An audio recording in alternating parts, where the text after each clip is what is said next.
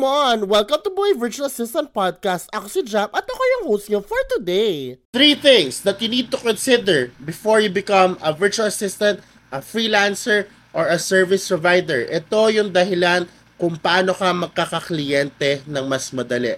Number one, we talked about this sa previous video, SKA, Skills, Knowledge, Attitude. Let's start with knowledge. Lahat tayo nag-attend ng program, ng courses. Pero no, na kahit gaano kakapal, yung mga naipon mong certificates, okay, kung gaano ka mahal, kahit gaano ka mahal pa yan o kamura yung course na itan- tinatendan mo, okay, kahit gaano ka expert man sa field or kilala sa field, yung nag-train sa'yo, pero wala kang gawa, wala kang execution, which is the skills, you will never master it, You will never be good at it. Hanggang knowledge ka na lang, wala kang malalagay sa resume or portfolio mo. Wala. It doesn't mean anything. It's just knowledge. And knowledge without execution is nothing. A, attitude. Attitude to embrace correct uh, all the corrections. Okay, attitude to embrace all the adjustments attitude to have the mindset that you are not the best so you need to keep on learning. Okay? And if you have all those three pasok ka na sa una. Okay? Dapat sa una pa lang alam mo na yung type of service na you want to offer or what kind of problem you want to solve and who needs that problem? Who needs that problem? Who needs that problem solving pala? Okay? Importante yon Number two, let's talk about the documents. You need to have an updated resume. You need to have that portfolio in there. Sabi nila, you don't need it. No, you need it.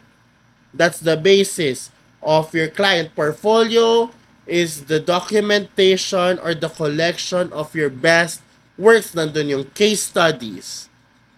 Diba? Nandun yung sample works mo. Nandun kung sino ka and what problem you can solve. Everything is there. And very important that you have it updated. And what you send, or the resume or portfolio that you send to your client, future client, dapat, okay, naka-customize yan sa job description na nakita mo. Hindi siya copy and paste, send, send, send. You customize it every time you apply.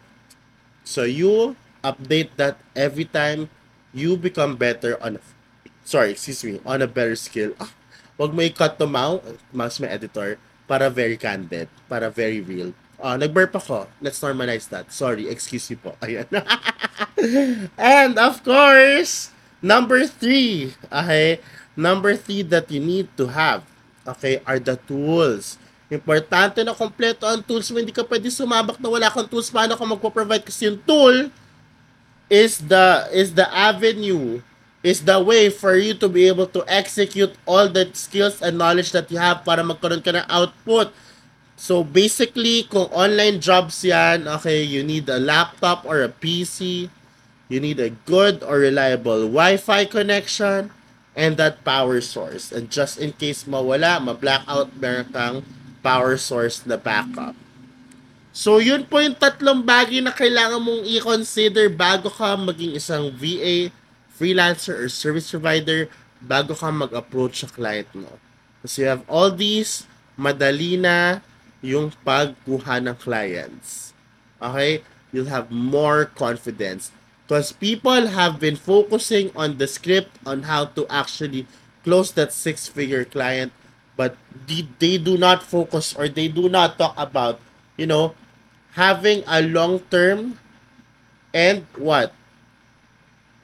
A very, very, very, ang dami kong very, kasi nakakalimutan ko kung anong word na yan.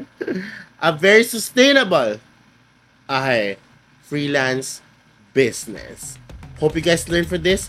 Maraming salamat and I'm sorry sa burp once again, excuse me. I'll see you guys on the next one. Bye!